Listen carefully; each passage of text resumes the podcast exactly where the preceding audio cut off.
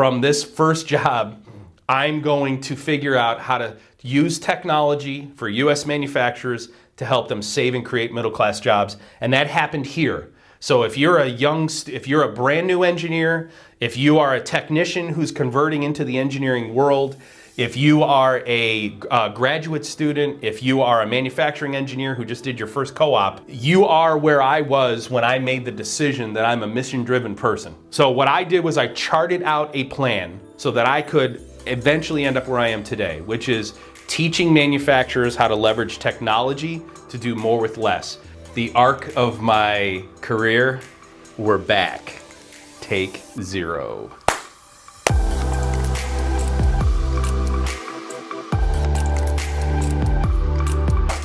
All right, so this is the first live video we have shot in a year, right? Almost a year, yeah. Almost a year. Zach flew out to Dallas last night, and uh, we have a list of videos we want to shoot today live, stuff that's been on our list for a long time.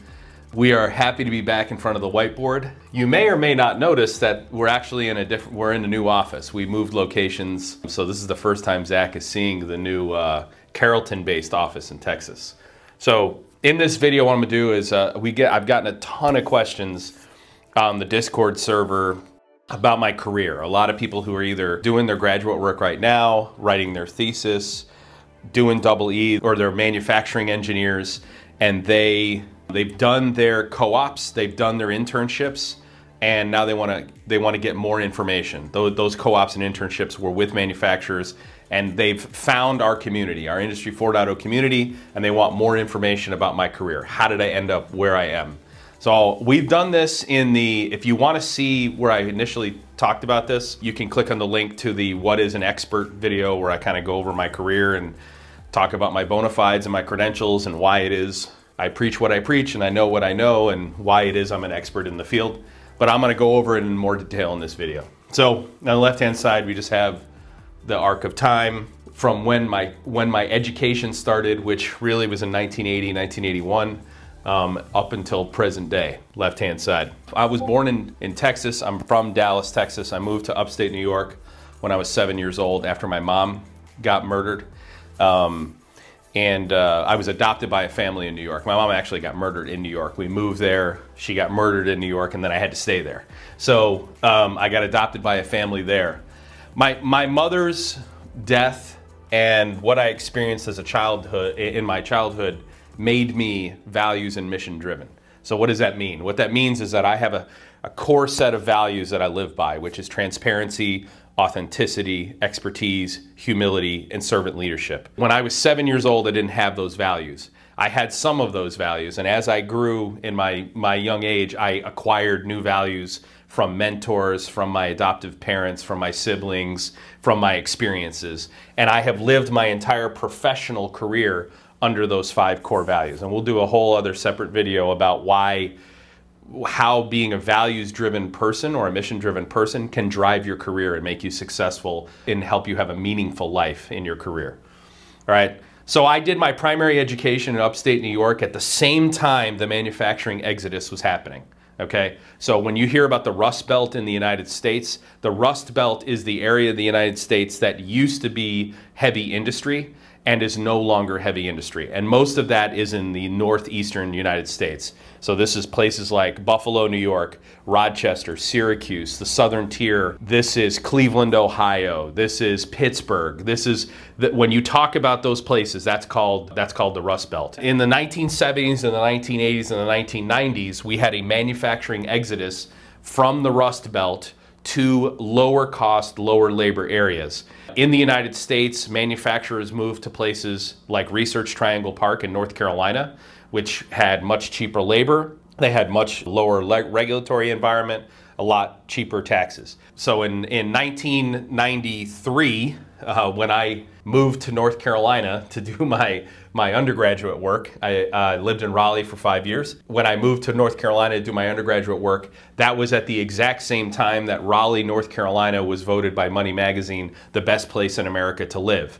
It was called the best place in America to live because of the manufacturing exodus where companies moved from the Rust Belt to that area. At the same time, they were also moving to Mexico, they were moving to China, they were moving to Vietnam, they were moving to India to get cheap labor. Okay, so I grew up in an environment where my friends, uh, my friends' families, uh, all of the working class Americans that uh, all the people I knew of who were working class, because I was working class, their families went from being middle class and upper middle class to working at gas stations and working on farms. Why? Because of the manufacturing exodus. Part of that was poor strategic decisions from companies like Kodak and Smith Corona. Cortland, New York, for example, um, was a was a bastion of manufacturing for a very long time. big in um, fasteners and big in typewriter manufacturing. Smith Corona, and they made strategic decisions that ended up killing their operations. Smith Corona didn't die because they couldn't afford to. They couldn't compete with cheaper typewriters. They died because they believed that no one would adopt computers. They didn't move to become a technology company, and it ultimately killed them. Eastman Kodak did the exact same same thing. Eastman Kodak, they had an opportunity. They own the original patents to digital cameras, technology driven cameras, and they believed that no one would ever abandon film. So they didn't adopt technology. That's right. They wanted to sell the film. That's what they did. They they they couldn't Kodak and Smith Corona those, those types of companies could not get out of their own way. Okay. But other companies like Magna, which is a automotive supplier, IBM, they were forced to they they believed that they were forced to go chase cheaper labor. And, and the reason why they had to do that was because they didn't do what americans do best which is innovate okay? So i observed personally growing up in a trailer park in a working class family and and having working class peers I watched them go from living in the type of house I wanted to live in growing up to living in the kind of house I was living in. Okay. And that was because of the manufacturing exodus. So that was my experience. All right. I started acquiring my values during that period, okay, of transparency, authenticity, expertise, humility, and servant leadership. When I graduated from high school, I went to an elite institution initially in upstate New York. I was a good student in high school and I, I went to an elite institution and but I didn't belong there. It, it, boiled down to, you know, I was going to school with a bunch of rich kids I couldn't relate to. And that was when I really discovered that there were two worlds in America. There was the, the world of the haves and the world of the have-nots. So I transferred to, I moved to North Carolina, which is where the manufacturing exodus went. And that's when I discovered what was happening in North Carolina was they initially moved there for cheap labor but then they started to innovate their businesses. So when pharmaceutical companies moved there, Research Triangle Park was a is was and is a technology hub in the United States. And that's and that's why a lot of manufacturers went there. They went there to get the resources who had the who could drive technological improvement in their businesses. So I observed that. I started studying sociology and history, doing my undergraduate work because I was going to teach. I learned through my socio my sociology education some groundbreaking information. Growing up, I believe manufacturers were leaving because of corporate greed. And if you ask most people, they're going to say, yeah, they left because they're greedy. If you ask trade unions, or if you ask the, the unions who represented the employees, they're going to tell you, no, management was just greedy. That just isn't true. That simply isn't the case. Company, American companies who employ Americans want to keep employing Americans. I deal with executives in my career now all the time, and it is one of their primary goals. They care about employing Americans. But at the end of the day, it's a business. And in, and in order for them to be successful to continue to employ Americans, they have to figure out how to do more with less. That is the, the name of the game. In, in manufacturing, in sales, in product development, it is figuring out how to provide more value for less cost. It really boils down to that piece. So while I was studying sociology, I discovered that piece that manufacturers started they started migrating away from the Rust Belt be, simply because we didn't do what Americans do best, which is innovate. We didn't use technology. We didn't leverage technology to do more with less.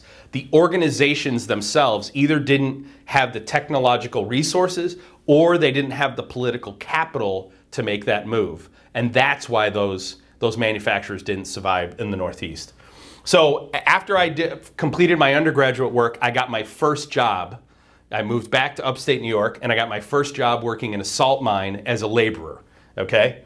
And so I was just shoveling belts. It was just a good paying job uh, in a salt mine, in heavy industry. It was my first foray into uh, working in industry or any type of manufacturing. We basically drilled into natural resources, blew up the salt, and then we it was used to uh, to salt the roads during the wintertime. I worked my way through college. Obviously, I got scholarships, but I also worked my way through college. One backup piece. I worked in an arcade for a couple of years while I was in college, and I, I, got a certification in 5 volt DC systems so that I can maintain like pinball machines and that kind of stuff.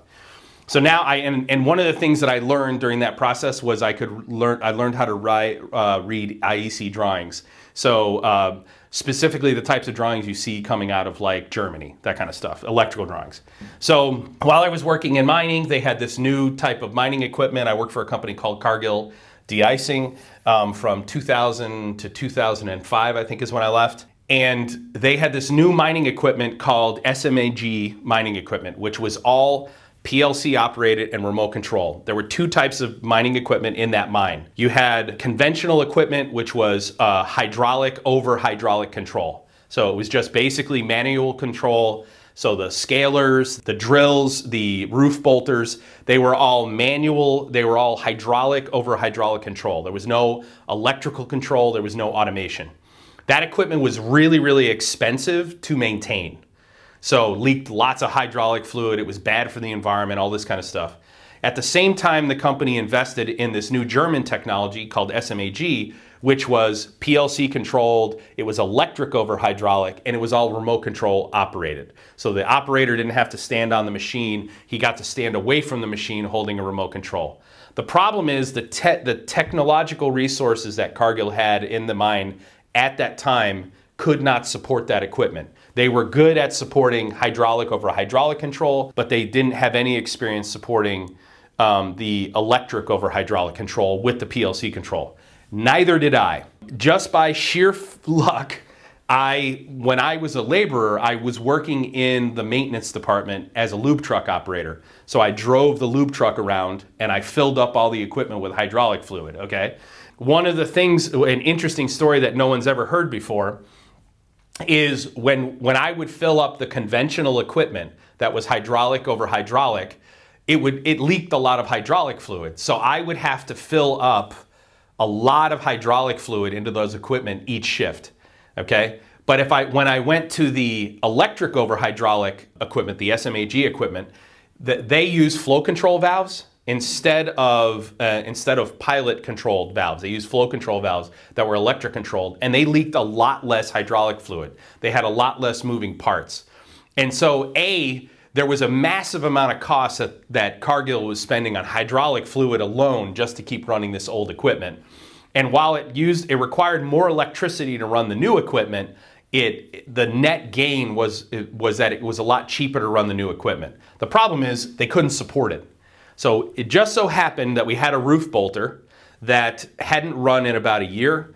Long story short, the, because I could read the German drawings, my supervisor, a guy named Joe Rolfe, who's had a huge, who had a huge role in my career, he asked me to go with an electrician and, re, and translate the drawing for him while he tried to troubleshoot this roof bolter.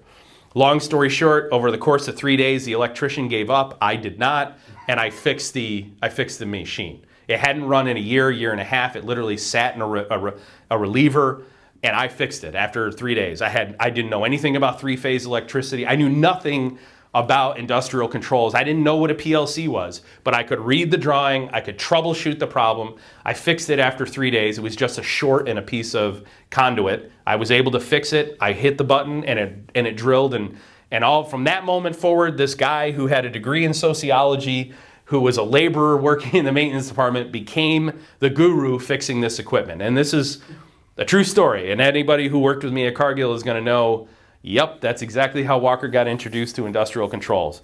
So while I was in mining, I had a, an exponential growth curve um, when it comes to industrial controls. I, I learned, I became an electrical apprentice and I learned three phase. I, over the course of the five years, I um, I finished my apprenticeship. At the same time, a light bulb came on at me with, for me while I was in mining. And that's where my mission was discovered. My mission was I could turn around this manufacturing exodus. I could take what it is that I experienced as a kid, what I learned in college, and what I discovered in my very first job in industry, and I could help save and create middle class jobs in the United States. I could turn around the experience that I had as a kid. And so my mission became from this first job, I'm going to figure out how to use technology for US manufacturers to help them save and create middle class jobs. And that happened here. So if you're a young, if you're a brand new engineer, if you are a technician who's converting into the engineering world, if you are a uh, graduate student, if you are a manufacturing engineer who just did your first co-op, you are where I was when I made the decision that I'm a mission-driven person. So what I did was I charted out a plan to to learn everything I could as quickly as I could so that I could eventually end up where I am today, which is teaching manufacturers how to leverage technology to do more with less. I own 44 companies today. Five of those companies are centered around industrial automation, and I have um, 39 companies that are just completely unrelated to industrial automation. But our, all of our mission is to help save and create middle class jobs, and they're all based on the same core values I acquired when I was a kid. So what I did, my plan is actually charted here. It actually worked out exactly the way I laid it out. Some of the years are off a little bit, but my initial plan was I wanted to go back to school and get a double E in electri uh, electrical engineering. So what I did was while I was in mining, I went to grad school to get a graduate degree in education. I got a master's in education because I was going to teach. I discovered that I couldn't I didn't have the temperament to teach young kids. So then what I did was I um, I completed that graduate work at the same time that I started working on a double E while I was working in mining. And the cool thing about Cargill was that my mine manager, um, a guy named Steve Horn, he he made a lot of accommodations so that I could, you know, come to work 30 minutes late, you know, so after class. Uh, so that I and that I would work second shift. I'd work 2:30 to 10:30. I moved to third shift some of the semesters, but I worked full time and went to school full time acquiring my education. At the same time, I started working with um, our local Rockwell distributor. Um, I started programming the conveyor automation, the screen plant automation. I started learning a lot about HMI SCADA in this mining phase. I also charted out my plan. I wanted to go to the four core industrial processes, which is a slow speed dirty process, a high speed dirty process, a slow speed clean process, and a high speed clean process. That, that's what I sketched out. And this is the course of my career. When I, when I felt, when I, when I was in mining, I was in a, like an electrical technician position the whole time. I was not an engineer yet. I, um, as soon as I felt like I wasn't growing anymore, I didn't learn anymore, I learned everything I needed to learn about mining and I was using my skills to help them innovate and I had as much as I could. I, I made a shift. As soon as I felt I was plateauing, I made the shift to the next, I went to the next industry. So I went from a slow speed dirty process to a high speed dirty process in printing. I selected printing for two reasons. Number one, I wanted, I didn't have any motion control experience. And number two, I didn't have any experience with Profibus. Everything here was Data Highway Plus, and we were just doing a little bit of Ethernet IP initially. I cut my teeth on Rockwell and um, RSView 32 and all that kind of stuff here in mining. In printing, I moved over. I started learning Siemens, high-speed dirty process, how that process works. I started learning Profibus and Profinet. I built a, um, a plant-wide supervisor control and data acquisition system that also incorporated the art department while I was in this printing facility. When I felt I plateaued there, I got lucky into, uh, during the economic downturn in the late 2000. Um, uh, an opening came up at Nucor Steel that was partially electrical technician uh, and half engineering. I went to the steel industry, and I can't remember how long I was at Nucor three, three, four years. And that was the first time that I went to um, I went I went to a heavy industry position. So I was originally going to do a, a, clean process, but I ended up saying I, am going to do uh, a, heavy industry. While I was at Nucor Steel, that's when I built um, um, a, my first scalable self-aware SCADA system. One, um, one in the melt shop, um, and then one in the um, in the rolling mill. At the same time, I also integrated 100% camera coverage of the process into that SCADA system. This was the first time that I really started working with data acquisition and data analysis and, and outputting digitized values to people in the plant. And the, and the, and the ultimate um, gainer here for Nucor Steel was reduced downtime. That was absolutely the biggest piece. There was no like scheduling optimization or anything like that yet. Line safety, right? What? And I, there was my six month period there, and, and, my career nearly got derailed in Nucor because I was afraid someone was going to die, and that you can watch my whole, you know, the infamous email story when I was at Nucor Steel. I left Nucor Steel for a full time engineering position in Tier One Automotive, um, and I was a product engineer there. So we were a Tier One Automotive um, supplier who supplied chain to U.S. car manufacturers, but we were also an OEM. Um, this at Nucor Steel and at and at the Tier One automotive supplier I work, or a Tier One uh, called Borg Warner Automotive. I that's when I learned everything about what's wrong in our industry. So that is what's wrong with Rockwell's business model. What's wrong with uh, Wonderware's business model? What is why is it that innovation is being choked in the industry? That's when I learned that here. I left Borg Warner Automotive and I moved to systems integration. So that's when I came back to Texas. All of this is while I was in New York, bought my home, started my family, started raising my kids, and then we came back to Texas, and that's when I moved into systems integration. I worked for another systems integrator. I started, so when I started in systems integration, I basically took what I had learned in this process here. That is, why is it that we can't unlock potential on the plant floor? Why is it that when the company, when the organization spends you know, six or seven figures on some new technology solution, it doesn't get wide adoption. We don't realize real value. And the answer was those solutions are top down. Most of them are top down. And they're never focused on unlocking potential on the plant floor. When you looked at the organizations that were able to do more with less, were able to innovate, uh, on the fly at a scalable level, it's because they were focused on enabling people on the edge, on the plant floor to innovate. That, that's the fundamental difference. If your strategy is not about unlocking potential on the plant floor, your digital strategy, if your digital strategy is not about enabling people to do, to, to do more with less and then scale that across the business, then you don't have a strategy.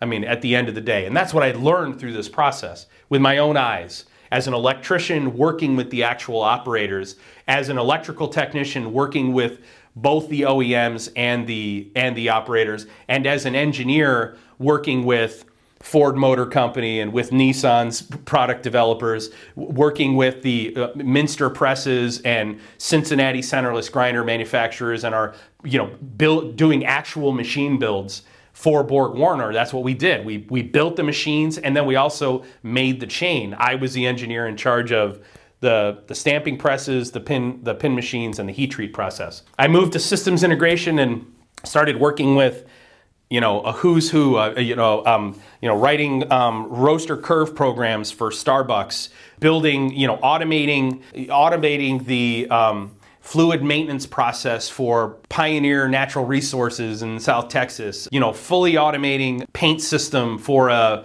for a door manufacturer in in Washington if, if you look at the clients that I, I took what I learned here and did full stack integration. So that is not just writing PLC control and not just writing HMIs and not just building SCADA systems, but figuring out a way to unify that data that's on the plant floor and convert that into information that's actionable.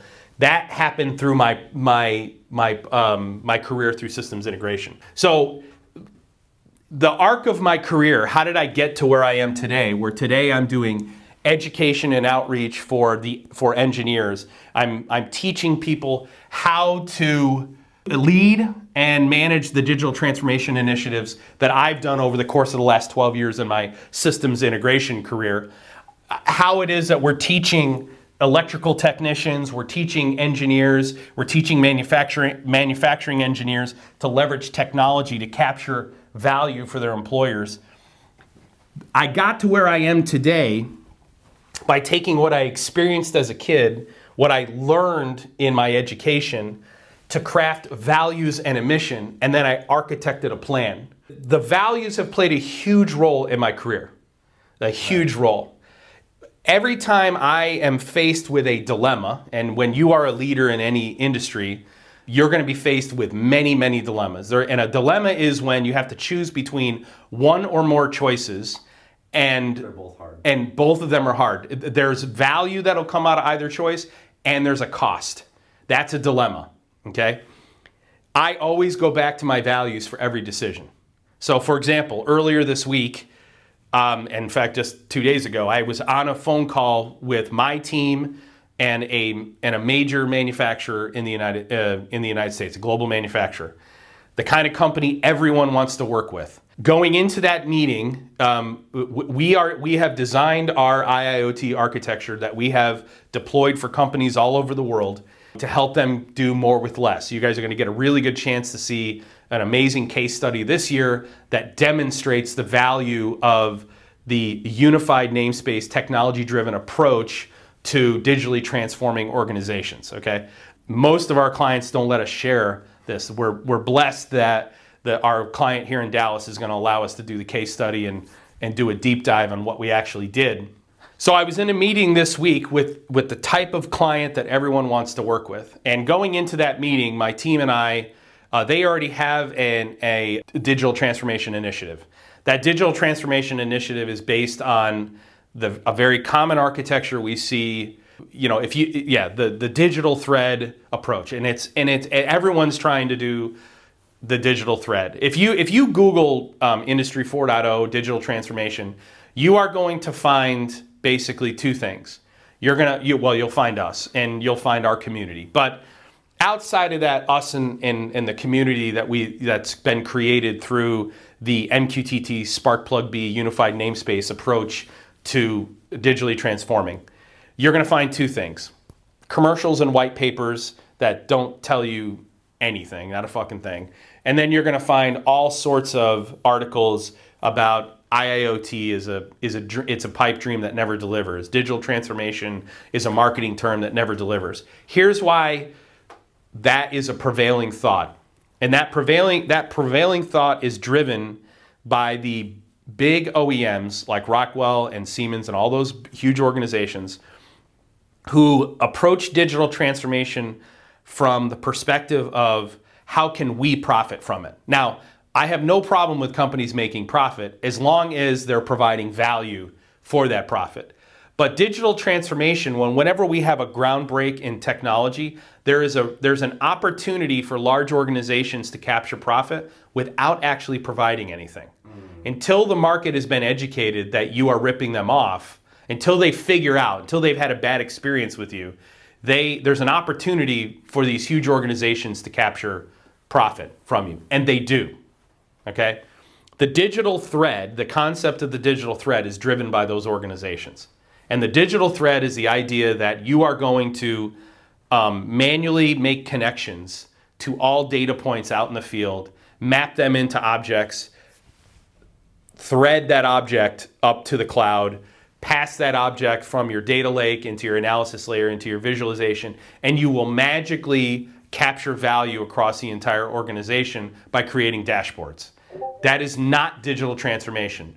And here's why.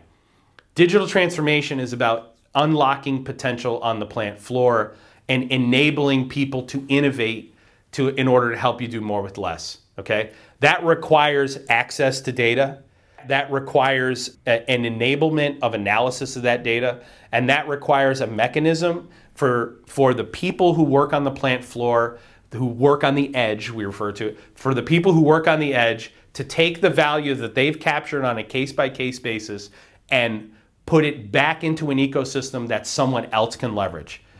The digital thread technology does not enable that in any way, shape, or form. It is a one-way pass of data. It, it doesn't, it, there's no mechanism to unlock, it creates a new silo, and that silo is the column through which the digital thread passes, okay? It's the same approach that got manufacturers into the place that they're in today. So I had to have this very difficult conversation with a client this week where their digital transformation group was objecting to our architecture primarily on political grounds. And that is the person who's in charge of that initiative has already stuck their neck out and said this is the architecture we want to go with. They've already they have a team of people who is dependent. They're dependent upon using that architecture. They've already built a team, they've already got a budget. You know, those people have already said I'm going to deliver on this. We know there's data, data gaps and capability gaps that are going to make them fall short of what it is the executive leadership um, are expecting on value. The time to value is going to be very long. They can only go after high value targets because it's expensive to do digital thread, and there's going to be data gaps and capability gaps. Most importantly, you will not get wide adoption on the plant floor because you are not enabling, if you are not making um, edge employees' jobs easier, if you are not enabling them, then your initiative is for naught. And so going into this conversation, most organizations are not going to engage with that, the leader of that initiative. What your most is systems integrators are going to, they care about the sale. They, they want, they care more, it's more important to get, to get the sale and then, the and then kick the can down the road and, and try to mitigate later. That is not our approach. And that came from my values. Our values of Transparency means I'm going to tell you the truth for better or worse. Authenticity means I am going to be myself when I do it. I'm not going to use CPU power. I'm not going to use any overhead to pre-process my message to you. What I'm going to do is be authentic so that what I can do is put all of my brain computational power toward the problem at hand rather than worrying about how, your feelings, how you're going to react to what I'm saying. Being an expert means that I'm the brain surgeon and I have to tell you that the that the your prognosis based on the based on the treatment that you are selecting is going to kill you. Okay, um, the, the the servant leadership component is centered around um, I'm going to do what's best for you in spite of you sometimes. Okay? And the humility piece is I'm going to bring people with me who are good at all the things I'm not good at. Okay? Those values I acquired. You if if you, what you want to know is how did I get to where I am in my career? I did I got to where I am because I had a plan. But most importantly, I lived by values. I've lived by my values and my mission. One of the things that our chief experience officer told me after the phone call yesterday, or yesterday, two days ago, with this specific client, which by the way, we've had that phone call 20, 50, 100 times with clients, it was most people aren't going to tell the client the truth. And if you look at the Discord server, there's a great thread uh, in the Discord server this week about uh, the guy who works in the energy sector is saying, you know, well, how are you getting them to adopt this technology if they've written this specification? And and and our yeah, and Juan is saying you just have to you just have to I have to deliver to their spec. No, you do have to deliver to their spec, but you can also offer an alternative option, and you can lay out the reasons why their specification is flawed, where it's flawed. You can do that. You can lay that out and offer an alternative option an alternative architecture that helps to mitigate where their gaps are. That you are the expert. It is your job to do that. It, it, you, you have, we have to stop being sales focused and we have to be values and mission driven. Okay? And, and that, and part of how I got to where I am is by being values and mission driven. Every, most, com, most organizations, you know, every company out there, all of the profit driven companies, truly profit. By the way, I've made millions and millions and millions of dollars in my career. I could never work another day in my life, but I've never been profit driven. And anyone who works with me will tell you I am not profit driven in any way, shape, or form. What I, I hire people whose job it is to make sure that we are we stay in business. But they're they're not profit driven either. And I've made millions and millions of dollars being values and mission driven okay? The community we've created, the movement that we've created or that we've helped to foster is a huge movement. This is not, you know, we're leaders in the industry, but we didn't start this. Mm-hmm. But we did aggregate it. Mm-hmm. That, that we are definitely responsible for taking the great ideas that were already out there and, and putting them together and accelerating them. I have very, very difficult conversations with people all of the time. On a weekly basis, I am having really difficult conversations. You know what happened that came out of that conversation this week? The person who we thought would get upset got upset. And he has a lot of authority. And he's probably not going to like me. But at the end of the day, I had a plan. I brought empirical data with me. I was able to answer all of his questions. He asked some very specific questions that were designed to trip me up. And I had answers to those questions, and I had charts to show him the empirical data that clearly demonstrated that the architecture, there's gaps in the architecture that we can fill with the unified namespace technology driven approach. And that conversation fostered three more conversations at levels above his pay grade. And it looks like that customer, who on our chart, by the way, we have a, a whiteboard that has the, custom, the client, the or the organizations we think will not be in business 10 years from now. The reason it's all documented is so we can we can measure how accurate we were in those predictions. This is one of those customers. We we don't believe they're going to be out of business. We don't believe we just don't believe they're going to be a manufacturer 10 years from now. Um, we may have changed that. In, in fact, it really looks like we're going to change that. That our, our, our team and our this community, and I leveraged a member of the community mm. as part of that conversation. Um, in fact, he was he, he accidentally it, I ended up finding out that I, you know, we're working with this huge organization, and he's work, and he happens to get introduced to him this week, and together we can work together to make to keep them from making the mistake that we're seeing manufacturers make every single day. So to get to, so there are people who say, Walker, I want to do what you do. I want to get to where you are. Okay. So in summation, how do you do that? Well, number one, you have to ask yourself what your values are. And then you have to craft a mission. If, if what we say resonates with you, adopt our values. Adopt our mission, our values of transparency. Uh, tell it like it is. Authenticity, be who you are. Expertise, you're the brain surgeon, they're the, pre- they're the, the uh, patient. Don't pretend to be a brain surgeon, be a brain surgeon, okay? Um, and they're the patient. Humility, recognize what you're good at, but more importantly, acknowledge what you're not good at and sound around, surround yourself with people who are good at those things. Servant leadership, you have to deliver for your clients sometimes in spite of your clients. Okay? And you do that by providing value. Providing value. So adopt our values to start, adopt our mission to help save and create middle class jobs in enter country name, your country. In my case, it's the United States, and that's what our focus is. And then tweak those, those values and mission as you go through your career. Have a plan, chart a plan.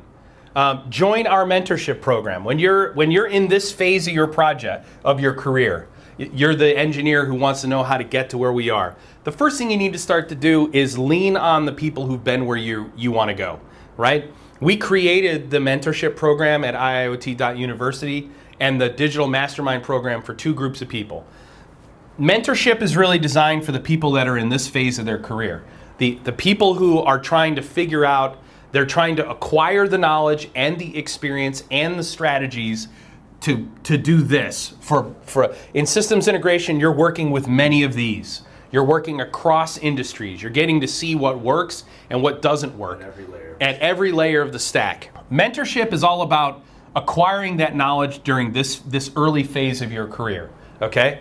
And Digital Mastermind is all about managing digital trans- transformation at this phase of your career. Leverage the Discord server, leverage the community, but most importantly, define what your values are, define what your mission is, and then have a plan to execute your mission. That's what's most important, okay?